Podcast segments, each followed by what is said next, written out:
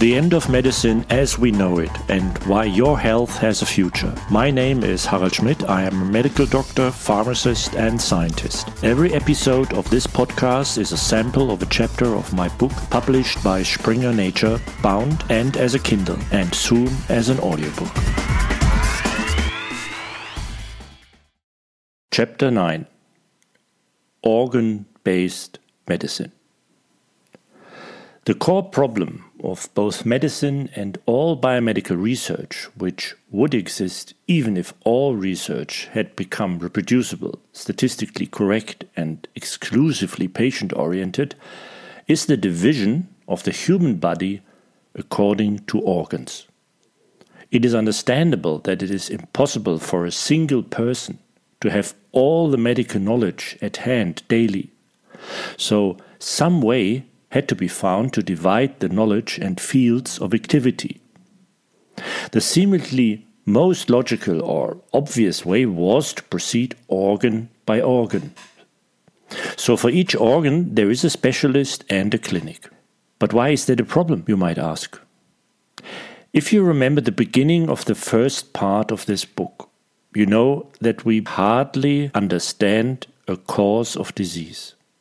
Therefore, we must wait while this cause bubbles unrecognized until symptoms appear. Only then do we even notice the disease. Since we still do not know the cause, we name the disease after that symptom. And then we are left with nothing more than the treatment of the symptom, with the consequences that are clear to you by now. Such therapies can only be very imprecise, so that hardly any patient really benefits from them and is cured. But what could a cause of a disease look like? What would that be concretely, and how would we then call a disease differently? Surprisingly, we don't have to look into the future at all, because there is one type of disease for which we do indeed know the causes, and for which, as a rule, no one would ever think of naming this disease after a symptom, organ, or a doctor. These are the rare diseases. They can be described by one gene, and that is why they are called, for example, aceruloplasminemia. Such Precisely defined diseases are almost unpronounceable, not only for laymen, but they can be diagnosed precisely and thus treated precisely in principle. What do the symptoms of aceruloplasminemia look like? Parkinson's like symptoms, disease of the retina, diabetes mellitus, and anemia. If we didn't know the cause, Patients with these mutations could easily face up to four different diseases. However, this is exactly what happens with the more common diseases whose genetic causes we do not know. Here, we are currently left only with a definition based on a symptom. If these occur in different organs, the probability is high that the patient will be diagnosed with several different diseases without us recognizing that, as far as the cause is concerned, it is the same disease, just with different symptoms in different organs. But these organ boundaries are beginning to fall.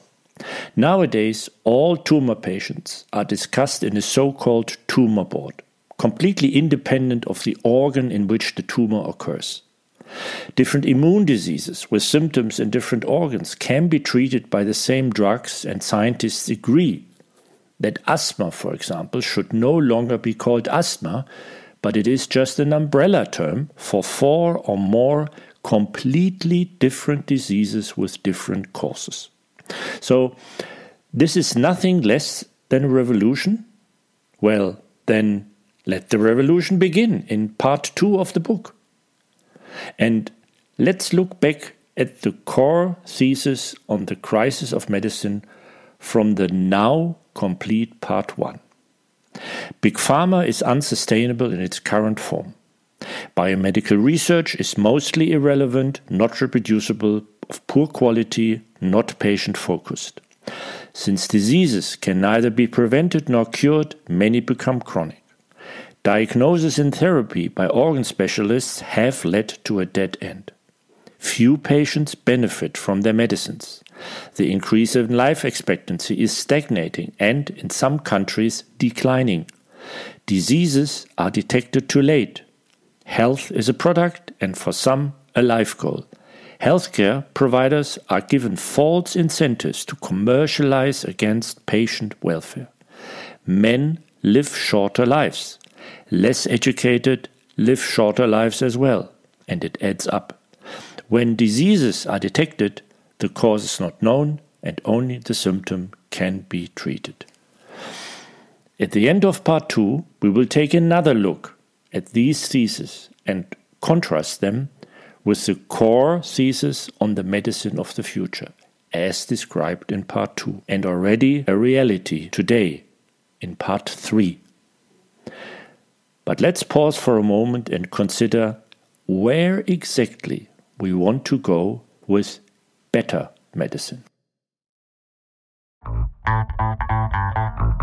More about each chapter and how you can benefit from the new medicine already today, all in my book, The End of Medicine as We Know It, written in an easy to understand style, both for patients and hopefully not yet patients. Knowledge means health and quality of life.